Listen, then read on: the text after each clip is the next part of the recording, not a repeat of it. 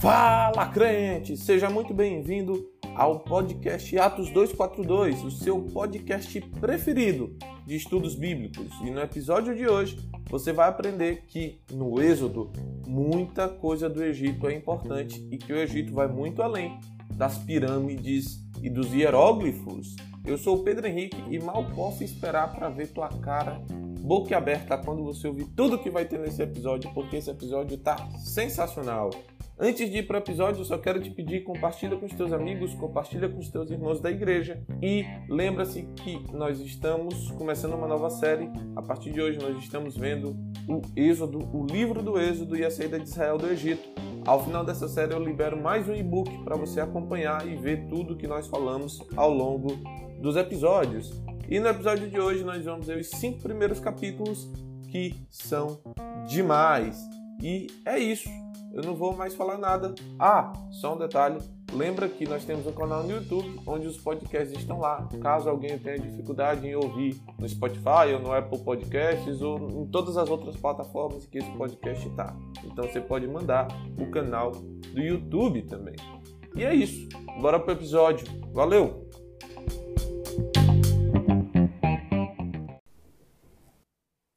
Nesse episódio, nós vamos olhar os cinco primeiros capítulos do livro de Êxodo. Porém, antes de começarmos efetivamente a estudar esses capítulos, nós precisamos entender qual é o contexto histórico-cultural em que esse livro ocorre. E, meus amigos, esse livro acontece no Egito.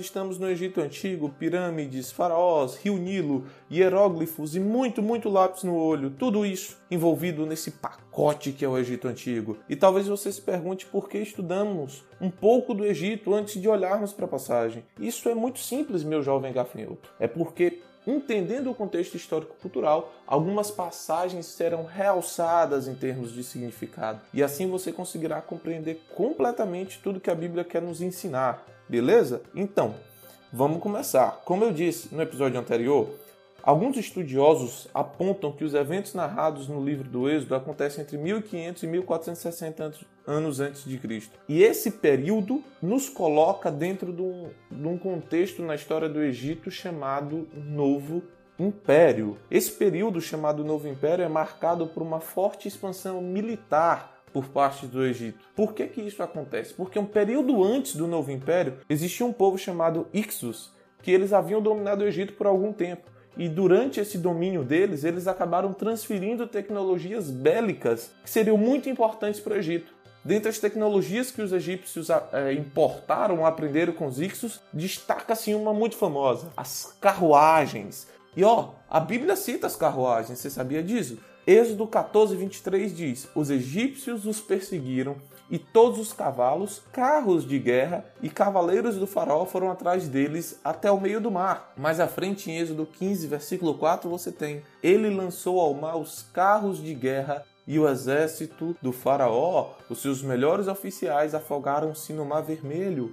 Os carros de guerra aqui, queridos, nada mais são do que as carruagens e elas representavam o poder bélico egípcio e eram responsáveis, em parte, pela superioridade militar do Egito naquela região e, consequentemente, o domínio do Egito no mundo, já que ele era a grande potência naquela época. Logo, se vê porque Deus é o Senhor dos Exércitos, como retratado no livro do Êxodo e no Antigo Testamento, porque ele derrotou o exército dominante com sua poderosa arma, a carruagem. Por isso é importante você entender que as carruagens simbolizavam o poder bélico do Egito, mas que mesmo esse grande poder bélico se sujeita ao Senhor dos Exércitos. Amém? Além disso, além das carruagens, os egípcios importaram outras tecnologias dos Ixos, mas isso não é tão importante quanto a expansão em si, porque a expansão bélica do Egito provocou uma grande mudança no, no sistema econômico egípcio. Porque esse sistema era conhecido como servidão coletiva. Toda a população servia a Faraó, e você viu isso em Gênesis capítulo 47. A população servia a Faraó, mas não era escrava. Eles apenas produziam tudo e davam tudo para o Faraó, e o Faraó redistribuía de alguma maneira, claro, que não era de uma maneira igualitária, porque ele era o maioral, então a maior parte ficaria com ele. Mas ele dava alimento, ele dava roupas para o povo, como se fosse um salário, tá? Mas não era um salário. Só que esse sistema de servidão coletiva passa por problemas, porque à medida em que o Egito começa a se expandir, e começa a travar várias guerras com os núbios e com outras, outros povos ao redor, ele começou a pegar a própria população e colocar como parte do exército. Assim, era necessário uma nova força de trabalho, já que a força de trabalho anterior estava na guerra. E aí o Egito passa a focar bastante em escravidão. Não é que não existiam escravos antes, mas é que a partir desse momento os escravos começam a ter um papel fundamental, porque eles vão trabalhar. E são eles que vão para a agricultura, são eles que vão participar das construções e até desenvolver trabalhos artesanais, como a produção de tijolos relatados em Êxodo 5, versículos 6 e 7. Então, você vê que a geração de escravos é algo importante a partir de agora, porque eles vão movimentar a economia enquanto o Egito vai à guerra. É claro que os escravos não eram só os hebreus, também todos os povos conquistados tinham sua parcela de escravos enviados ao Egito. Porém, a Bíblia narra especificamente a história dos hebreus como escravos. Êxodo 1, dos versículos 9 ao 11 diz: Disse ele ao seu povo: Vejam, o povo israelita é agora numeroso e mais forte que nós. Temos que agir com astúcia para que não se tornem ainda mais numerosos. E, no caso de guerra, que eles sempre estavam em guerra, aliem-se aos nossos inimigos, lutem contra nós e fujam do país. Ou seja, havia um temor real, já que o Egito estava em guerra o tempo todo, ele não poderia ter uma guerra interna, porque ele precisava vencer as externas. Então, o que, é que ele faz com os israelenses, como a gente viu agora? Os escraviza. Então, continuando a leitura, estabeleceram-se, pois, sobre eles chefes de trabalhos forçados, para os oprimir com tarefas pesadas. Quais eram essas tarefas? agricultura, construções e trabalhos artesanais. E veja só a continuação da passagem. E assim os israelitas construíram para o faraó as cidades celeiros de Pitom e Ramsés. Aqui fala exatamente o que os escravos faziam. Eles construíam e eles construíram cidades celeiros para o que? Receber a produção agrícola do Egito. E é exatamente o que os documentos históricos arqueológicos nos mostram: que os escravos trabalhavam nas obras, os escravos trabalhavam na agricultura, os, os escravos trabalhavam em trabalhos artesanais, bem condizente com o nosso relato bíblico. Além disso, Nesse período do Novo Império, você tem faraós, faraós que são super famosos. Por exemplo, Tutankhamon é um faraó super famoso. E outro que é o maioral, bambambam bam, bam dos faraós, Ramsés II. Esse é o cara. Ramsés II é o cara. Ele é tido pelos historiadores e arqueólogos como o maior faraó de todos os tempos. A propósito, muitos apontam Ramsés II como o faraó do livro do Êxodo, já que fala que as cidades celeiros que foram construídas por Israel eram Pitom e a outra era Ramsés. Contudo, queridos, isso não é verdade. Esse Ramsés II provavelmente não é esse faraó e eu explico por quê. Primeiro porque como ele fez muito sucesso, os sucessores começaram a adotar o seu nome, sabe? Meio que tentando dizer, ah, eu sou tão bom quanto ele, só que nenhum foi tão bom quanto ele. Então, eu não posso dizer que foi Ramsés II o faraó da história do Êxodo, porque existem vários Ramsés depois desse Ramsés II. E segundo, porque a própria Bíblia não nos diz quem é o faraó. E isso é intencional. A Bíblia não identifica o faraó de maneira muito intencional e eu vou te explicar o porquê, mas não agora, só daqui a pouco. A propósito, já que eu mencionei o faraó, vamos falar uma coisinha ou outra sobre ele aqui? Primeiro, na mitologia egípcia, o faraó não era um mero governante. Ele era visto como um deus encarnado. Hum, familiar, não é mesmo?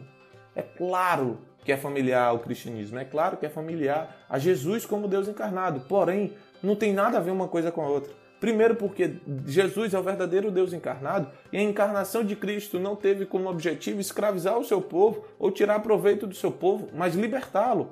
Além disso, Jesus não veio numa casa elevada. A propósito, o nome Faraó indica casa elevada para falar o quão elevado ele era. Jesus não veio assim, ele veio numa manjedoura, de maneira simples e humilde. E ele não veio para ser servido, mas para servir. Então, não tem nada a ver uma coisa com a outra. São coisas completamente diferentes, ok? Então, continuando. Já que eu mencionei a mitologia egípcia aqui, bora falar mais um pouquinho sobre ela. Porque é o seguinte: os egípcios viam deuses na natureza. Então, tinha o deus da tempestade, o deus do sol, o deus da lua, o deus disso, o deus daquilo e vários outros deuses. E por que é importante eu ter a noção de que os egípcios viam deuses nos fenômenos naturais e nos animais, por exemplo? Porque as dez pragas vão atacar elementos que são representações de deuses. Você sabia disso? Os sapos, os animais, entre outras coisinhas que nós vamos ver, como por exemplo as trevas que fazem com que o sol se escureça, você vai ver que existem deuses egípcios por trás de alguns elementos das pragas. E isso mostra a superioridade de Deus frente aos ídolos dos homens, que é um tema recorrente em toda a Bíblia. Por exemplo, em 1 Samuel 5 e 1 Samuel 6, você vê Deus fazendo o ídolo filisteu Dagon se prostrar diante da arca. Moisés, em Êxodo 15, versículo 11, fala que quem entre os deuses é semelhante a ti, ó Senhor. Então, esse é um tema recorrente de Deus se mostrando o Deus verdadeiro e fazendo com que os ídolos criados por mãos humanas se prostrem, sejam destruídos diante dele. E isso é um tema que fica muito claro através das dez pragas. Não somente isso, faraó não era tido como um deus vivo, um deus encarnado, então você pode ver meio que uma batalha entre deuses, entre o deus verdadeiro e o falso deus que é faraó, e Deus ganhando a guerra contra o Egito e contra o seu falso deus faraó. E portanto Israel nesse contexto seria o espólio de guerra do Senhor, o tesouro pessoal de Deus, que nós vemos Deus falando no livro de Deuteronômio e em outras passagens, ok? Então, a importância de se entender a mitologia é esta, porque você vê Deus destronando e tirando o disfarce, a falsidade dos ídolos egípcios, ok? A propósito, a religião egípcia era antropozoomorfista. Vixe, que termo doido! Isso quer dizer que eles eram deuses que mesclavam imagens humanas com animais. Então, às vezes o deus tinha o corpo humano e a cara de animal ou a cara de animal e o ou, ou o corpo de animal e a cara humana, enfim, misturavam-se os elementos, tá? E outra coisa interessante, assim como as religiões ao redor, existiam muitos símbolos e estátuas a respeito dos deuses, ok? Além disso, a religião egípcia também tinha um elemento de vida após a morte. Eles acreditavam que existia uma vida após a morte, que o corpo, que o indivíduo era composto também por uma parte espiritual, meio que um conceito primitivo de alma, digamos assim. E parte dessa visão deles a respeito da vida após a morte tinha a ver com o Nilo e com o regime de secas e enchentes do rio Nilo. Por exemplo, quando o rio estava na seca, que eles estavam colhendo a terra, chegaria um momento que a terra não estaria mais fértil.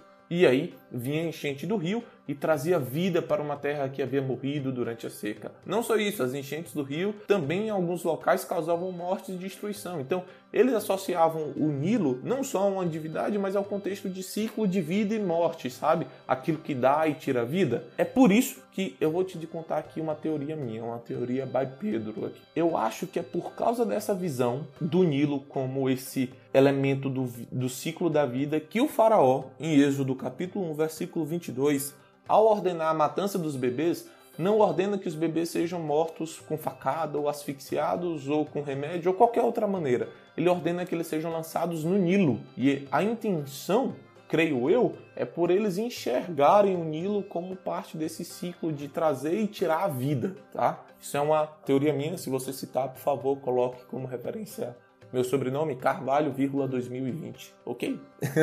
Mas voltando aqui, o Nilo faz parte disso. E não somente é, fazia parte da questão religiosa, e aqui cabe um parênteses que eu ainda não disse, a religião do Egito era algo extremamente importante, tá? Além do faraó ser visto como um deus vivo, um deus encarnado, os sacerdotes exerciam um papel fundamental e controlavam bastante a população através da religião, ok? Feche parênteses, voltando. Além de um papel religioso, o rio Nilo também tinha um papel fundamental na economia. Como o próprio historiador grego Heródoto diz, o Egito é uma dádiva do Nilo. E por quê? Porque esse regime também de secas e enchentes do Nilo favorecia a agricultura egípcia, porque com a enchente e as margens submersas é, essas margens ficariam depois, na seca, com lodo, com depósitos de lodo muito fértil, que facilitavam a agricultura e melhoravam o rendimento agrícola do Egito. Contudo, as cheias não duravam o ano todo. E quando elas, quando elas estavam acontecendo, os egípcios até tinham canais de irrigação, mas esses canais não serviam na época de seca. Então eles inventaram uma ferramenta chamada Shaduf, que ela é uma estrutura de madeira que ela tem um contrapeso numa ponta e um balde na outra para facilitar o, o transporte da água do rio até onde estava acontecendo o plantio, onde estava acontecendo a semeadura. Esse processo de irrigação usando o Shaduf, que é um processo manual, mais na frente, em Deuteronômio, versículo, versículo não, Deuteronômio, capítulo 11, versículo 10, vai ser trazido à memória por Deus na, na seguinte maneira. Veja só Deuteronômio 11, versículo 10. A terra da qual vocês vão tomar posse não é como a terra do Egito, de onde vocês vieram e onde plantavam as sementes e tinham que fazer irrigação a pé, como numa horta. Essa irrigação a pé era usando a ferramenta do Shaduf, que eles tinham que carregar esse peso do rio até a lavoura. E Deus, nessa passagem do Deuteronômio, é muito engraçado, porque quando ele fala de irrigação a pé, logo em seguida ele diz: Vocês não vão precisar fazer esse esforço na terra prometida, porque na terra prometida eu vou mandar a chuva. E aí a promessa muda completamente. E aí você enxerga a promessa de outra maneira, porque antes eles tinham que sofrer carregando peso e aquela distância, aquele esforço, aquela loucura para poder conseguir a água, além de ser algo que era forçado, né? eles eram escravos. E agora Deus diz: não, vocês têm que mudar a mentalidade de vocês. Porque não mais o esforço de vocês carregarem água, mas a minha promessa de mandar a chuva. Olha que interessante, isso está em Deuteronômio 11, a partir do versículo 10. E eu acho que isso já deu para você perceber como entender a sociedade, a cultura e o contexto egípcio em que o êxodo acontece muda algumas passagens. Eu dei vários exemplos da praga, da irrigação, do rio Nilo, do próprio faraó, da questão da guerra de deuses, digamos assim, né? que na verdade não é de Deus, é de Deus contra falsos ídolos. E é isso. Simbora para os capítulos?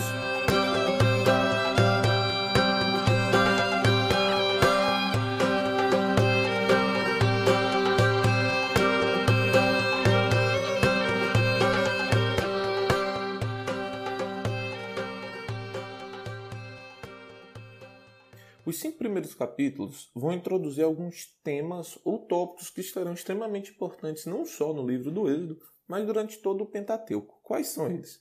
No capítulo 1, você vai ver o povo como um todo e a situação de escravidão que eles estavam passando. E aqui cabe um detalhe importante. Você vai perceber que por mais que eles tenham sido libertos da condição social, econômica e cultural, sei lá, vamos dizer assim, de escravos, eles nunca deixam a mentalidade. Você vai perceber isso ao longo do livro, porque eles vivem trazendo práticas do Egito e Deus, inclusive, proíbe algumas delas. E nós vamos ver quando chegarmos na lei. No capítulo 2, nós vamos ver o grande personagem do Pentateuco, que é Moisés, que é o grande profeta de todo o Antigo Testamento. Já no capítulo 3, a gente tem a revelação de quem Deus é. E no capítulo 4, o relacionamento de Deus com Moisés começa a ser introduzido. E no 5, a gente começa a ver o embate entre Deus e Faraó, certo? Então, são esses os temas introduzidos nesses primeiros cinco capítulos e que vão ser desenvolvidos ao longo do livro do Êxodo, outros ao longo de todo o Pentateuco, que ainda nos resta para ver. Começando no capítulo 1, como eu disse, ele mostra o povo sendo escravizado. Só que o início do capítulo não é com a escravidão, mas é com uma recapitulação, é uma pequena genealogia mostrando como os israelitas chegaram no Egito e mais do que como, quem chegou no Egito, que foram Jacó e seus filhos. Só que a, o foco não é mostrar somente a chegada e quem chegou, mas mostrar o crescimento e a multiplicação que os israelitas tiveram. Para você ter uma ideia, a versão NVI da Bíblia fala que chegaram 70 pessoas no Egito e saíram lá no final do Êxodo, atravessando o Mar Vermelho, 600 mil homens. Isso mesmo, homens, sem contar mulheres e crianças. Ou seja, Deus multiplica o povo e isso é um cumprimento de duas promessas. A primeira promessa é Gênesis 1, 28, quando Deus cria a humanidade e manda eles se multiplicarem mas tem uma segunda promessa de multiplicação que é específica para a família de Abraão e para Israel. E essa promessa está em Gênesis 17, no versículo 2 e no versículo 6 desse capítulo, tá certo? Porém, porém, enquanto a promessa da multiplicação se cumpria e acontecia, outra promessa ficava pendente. Logo antes de Êxodo capítulo 1, você tem Gênesis 50. Os últimos versículos do capítulo 50 falam da morte de José. E logo antes de morrer, José libera uma profecia. Essa profecia está no versículo 24 e diz assim: Antes de morrer, José disse a seus irmãos: Estou à beira da morte, mas Deus certamente virá em auxílio de vocês e os tirará desta terra, levando-os para a terra que prometeu com juramento a Abraão, a Isaac e a Jacó. Então, essa promessa de que Deus virá auxiliar o povo e sair, ela está pendente. E quando você começa o capítulo 1, você percebe que existe algo errado, porque logo após ele falar sobre a genealogia e o crescimento do povo, você vê a partir do versículo 8 que o faraó vai colocar o povo sobre um regime de escravidão. E isso coloca a promessa, a profecia em risco, porque a partir de agora você não tem mais ela se cumprindo aparentemente, porque Deus não está vindo em auxílio do povo e o povo está sendo escravizado, mas isso é só aparência, nós vamos ver. E o detalhe, querido ou querida, é que Faraó não é nomeado. A Bíblia trata ele sempre como rei do Egito e Faraó. E isso é intencional. Por que, que a Bíblia não fala no nome do faraó. Não é que esse faraó seja uma figura simbólica no sentido de não ter existido. Ele foi um faraó real. Mas o fato da Bíblia não nomeá-lo é porque esse cara vai assumir um símbolo e ele vai representar o mal da humanidade, o mal da corrupção humana que faz com que nós não cuidemos uns dos outros, mas nos escravizemos e exploremos uns aos outros de maneira contrária aos propósitos que Deus tinha assim quando ele criou a humanidade. Na verdade, Faraó é o primeiro numa longa lista de tiranos e escravizadores que representam o mal e a corrupção na humanidade que, que começou lá em Gênesis 3, quando Adão e Eva comeram do fruto proibido. Se você for ver, a Bíblia vai trazer uma lista enorme. Nabucodonosor, Ciro, Herodes, e aí essa lista continua para além dos tempos bíblicos, ela continua nos nossos dias. Nero, Hitler e tantos outros tiranos representaram esse mal que é essa condição caída e pecaminosa que faz com que o ser humano não se trate como imagem e semelhança de Deus, mas que o ser humano se trate como um objeto. E se você prestar bem atenção no discurso de Faraó, aqui no versículo 9 e 10, você vai ver que é um discurso muito nós contra eles. Ele diz: ah, não, vamos escravizá-los, porque senão eles vão é, se virar contra a gente e por aí vai. E isso é muito um discurso nacionalista que é empregado por vários tiranos ao longo da história, como foi usado por Hitler, por exemplo, como foi usado por Stalin, como foi usado por tantos outros que aconteceram. Como eu disse para vocês, o faraó é o primeiro, na verdade, aqui um parênteses, ele pode ser considerado o segundo, se você lembrar que em Gênesis 11 o primeiro imperador nesse estilo foi um cara chamado Nimrod. Fecha parênteses.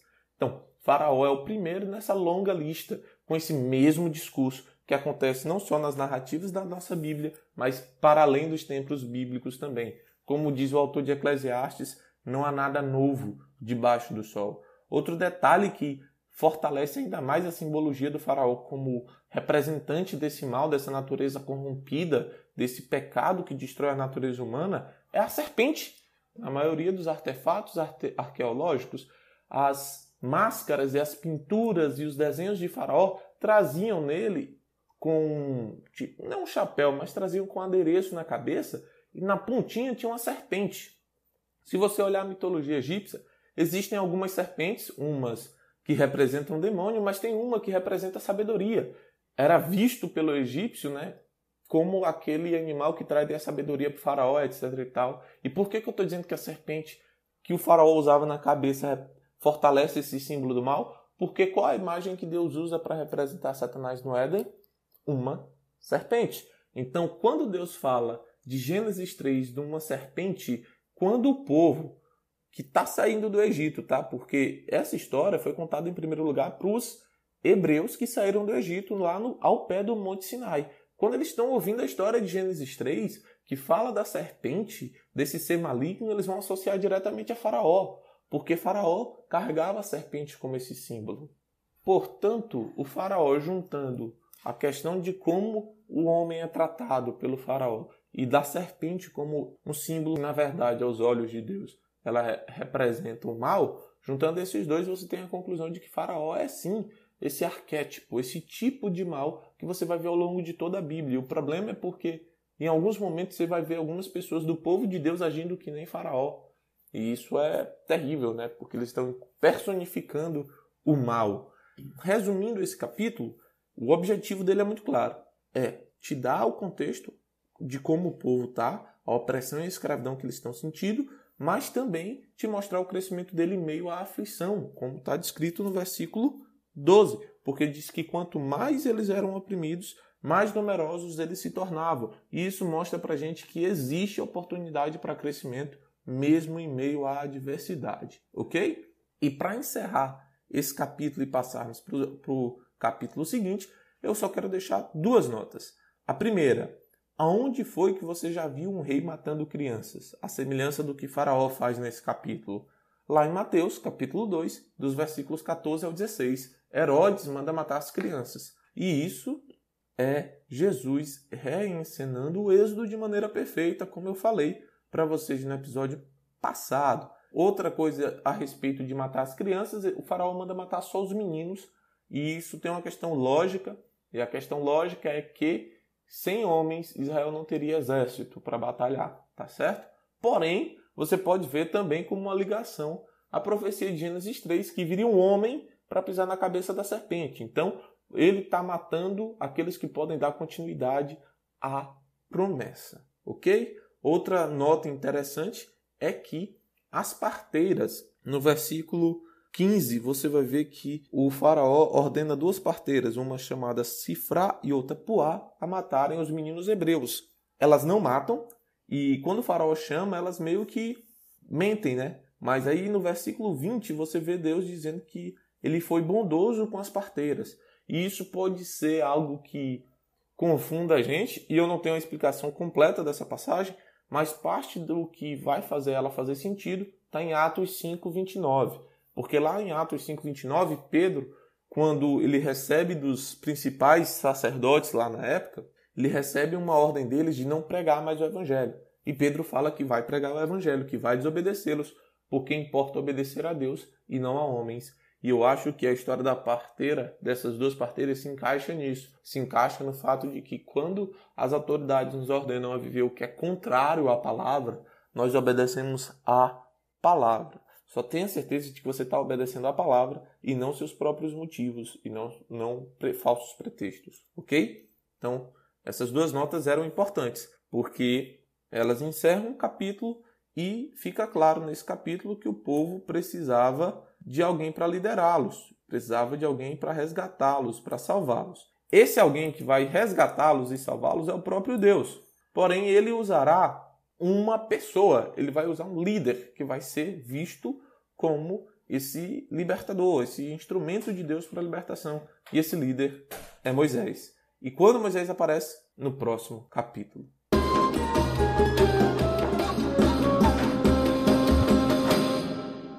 chegamos no capítulo 2. O capítulo 2, se for para resumir o capítulo 2 em uma frase, eu não resumiria em uma frase, mas num versículo. 1 Pedro 3,12, que diz: Porque os olhos do Senhor estão sobre os justos e os seus ouvidos estão atentos à sua oração, mas o rosto do Senhor volta-se contra os que praticam o mal. E é exatamente o que acontece nesse capítulo. Deus vai ouvir o clamor do povo. Então, esse capítulo é um capítulo que é para te encher de esperança, porque você vai ver que Deus não é negligente e nem simplesmente criou o mundo e abandonou o mundo à sua própria sorte, mas ele cuida da sua criação, ele interfere nessa criação. Amém? O principal objetivo desse capítulo é apresentar Moisés.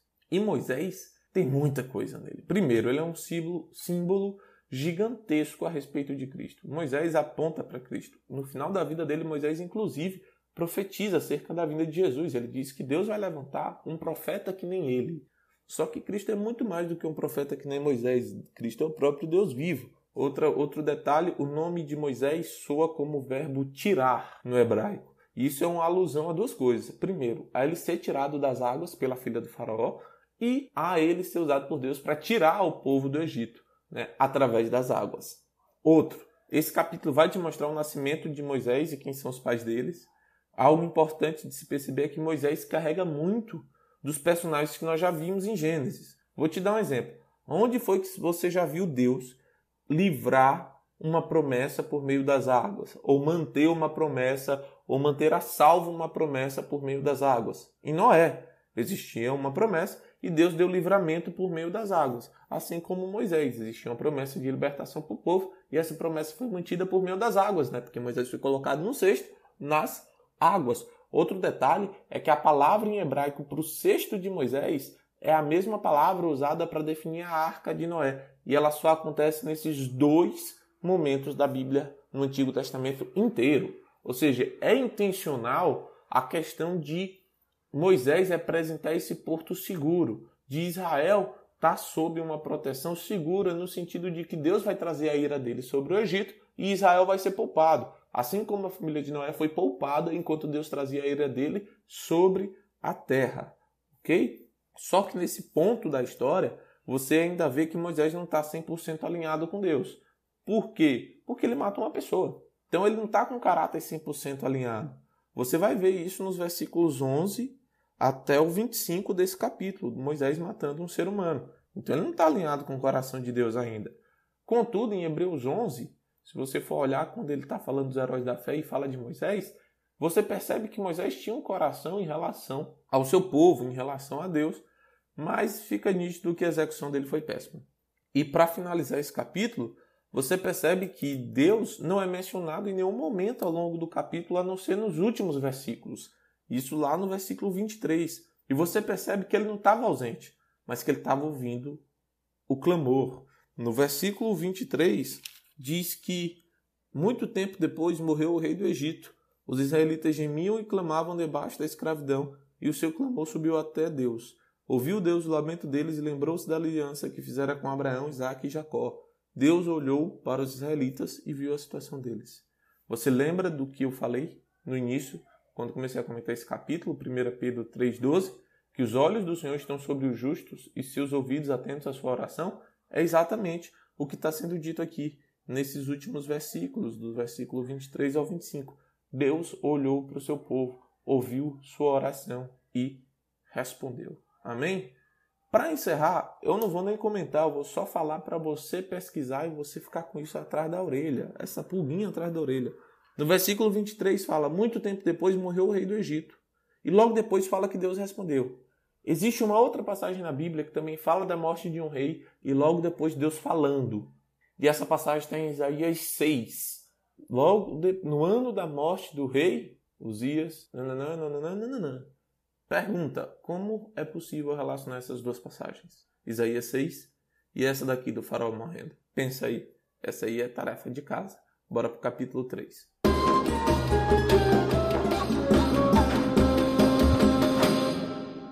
Bom, esse capítulo é o capítulo em que Deus entra definitivamente na história. Moisés já estava morando com seu sogro Jetro por algum tempo. Mais na frente nós vamos descobrir que Moisés morou 40 anos com seu sogro. Então, nesse momento da história, Moisés tinha mais ou menos 80 anos.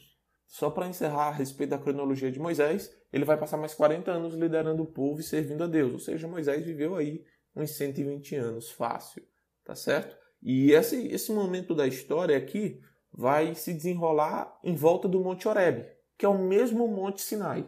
E aqui Deus se revela a Moisés na sassa ardente. E existem algumas nuances, alguns detalhes importantes quanto à revelação de Deus nesse momento. Então vamos lá. A primeira, Deus vai se revelar no versículo 6 do capítulo 3 como Deus da aliança abraâmica, o Deus que fez a aliança. No versículo 8, você vai ver esse Deus que é um Deus libertador e um Deus que mantém a promessa.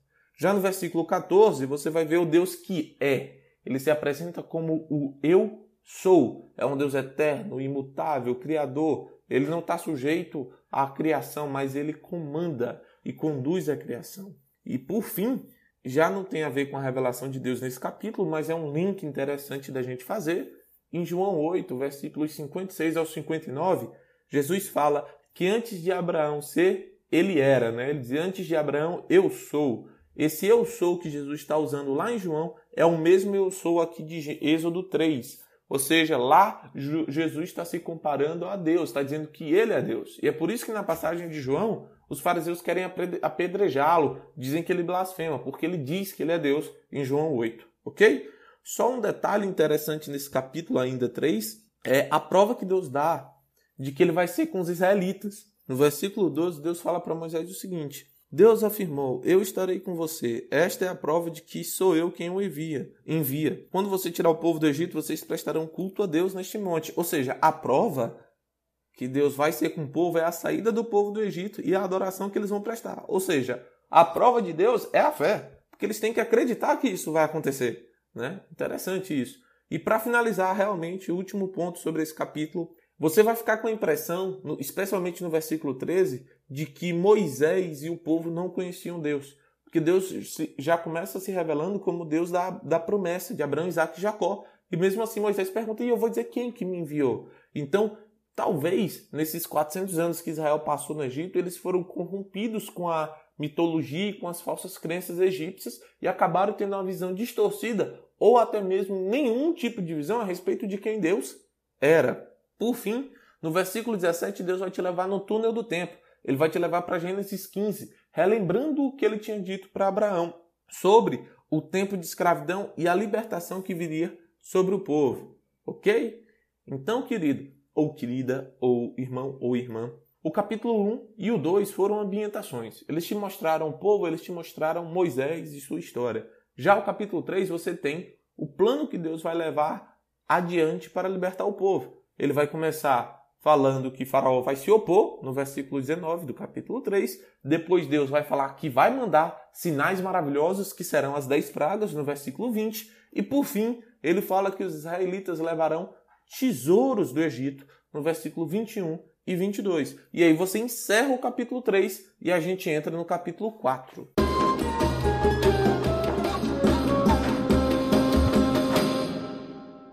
Chegamos no capítulo 4. E esse capítulo é dividido em duas partes. Na primeira parte você tem um diálogo de Moisés com Deus, e na segunda você tem Moisés voltando ao Egito. Com relação ao diálogo entre Deus e Moisés, Moisés apresenta algumas objeções a Deus em relação a ser esse grande líder, a ser esse instrumento do Senhor para a libertação do povo. Mas Deus não desiste e fala para Moisés que acontecerão alguns sinais. Esses sinais são: o cajado de Moisés se transforma em serpente, depois a mão dele fica leprosa e depois é curada, e por fim, um pouco de água se transforma em sangue. Esses sinais vão ser todos realizados em frente do povo. Lá no versículo 30 você vê que Moisés faz todos eles e o povo acredita que Moisés foi enviado realmente por Deus. Isso me lembrou algumas passagens do Novo Testamento. Quando Paulo fala sobre a pregação do Evangelho, ele fala que essa pregação é acompanhada de sinais, é acompanhada da manifestação do Espírito Santo através de arrependimento e operação de maravilhas. Você pode achar alguns desses exemplos em 1 Coríntios, capítulo 2, versículo 4, 1 Tessalonicenses, capítulo 1, versículo 5 e Romanos 15, versículo 18 e 19. Você vai ver Paulo falando sobre isso, sobre essa questão do evangelho ser acompanhado da manifestação de sinais. E só um detalhe interessante, porque aqui quando Deus transforma o cajado de Moisés em serpente, você tem Moisés dominando a serpente. E isso te remete talvez à promessa de Gênesis capítulo 3, do homem que pisaria na cabeça da serpente. E aqui você vê um postulante, alguém que tenta assumir esse título, né? porque ele domina essa serpente. Não só agora, mas mais na frente você vai ver que ele e Arão fazem um sinal diante do faraó, onde eles fazem alguma, uma serpente aparecer Faraó chama os magos, que botam também serpentes, fazem serpentes aparecer, porém, a serpente de Moisés e Arão domina as serpentes dos magos de Faraó. E, como eu falei há alguns minutos atrás, a questão da serpente que o faraó carregava lá no adereço na cabeça dele, que faz com que ele represente o mal. E nesse momento em que você vê o cajado se transformando em serpente, Moisés domando essa serpente, você, você é remetido, você deve ser remetido a promessa em que haveria um homem que pisaria na cabeça da serpente. E Moisés não é esse homem, ele aponta bastante para esse homem, ok? Depois desses sinais, depois dessa situação, Moisés ainda argumenta que não tem facilidade para falar, e Deus fala: olha, teu irmão vai ser o teu intermediador, ele vai fazer o, papel de profeta. Você faz o papel de Deus transmitindo a mensagem, ele faz o papel de profeta transmitindo outra mensagem para o povo, mas você vai falar, você vai ser o meu instrumento. E depois disso, Moisés vai para o Egito. E nesse caminho ao Egito, que está relatado nos versículos 18 ao 26 desse capítulo, acontece uma passagem muito estranha, uma passagem muito bizarra. Eu não sei te explicar essa passagem. Se você souber, fique à vontade para me mandar por e-mail ou um trecho de um áudio seu explicando a passagem que eu coloco aqui em algum episódio, mas é uma das passagens mais estranhas que eu conheço na Bíblia e que eu não sei explicar, ok? E por fim, você vê nessa passagem Deus usando a expressão eu estarei contigo, eu serei com você, eu serei com o povo. Eu tenho uma Bíblia King James de estudo e ela fala que essa expressão eu estarei contigo em hebraico é a mesma expressão eu sou. Ou seja, a garantia de que tudo vai certo, é, vai dar certo, é o próprio Deus. Deus diz, mais do que qualquer outra garantia que eles precisavam para que as coisas dessem certo, Deus coloca Ele mesmo como a garantia de que as coisas irão dar certo, de que eles serão libertos do Egito. Então, depois disso tudo, Moisés chega no Egito e o êxodo se inicia.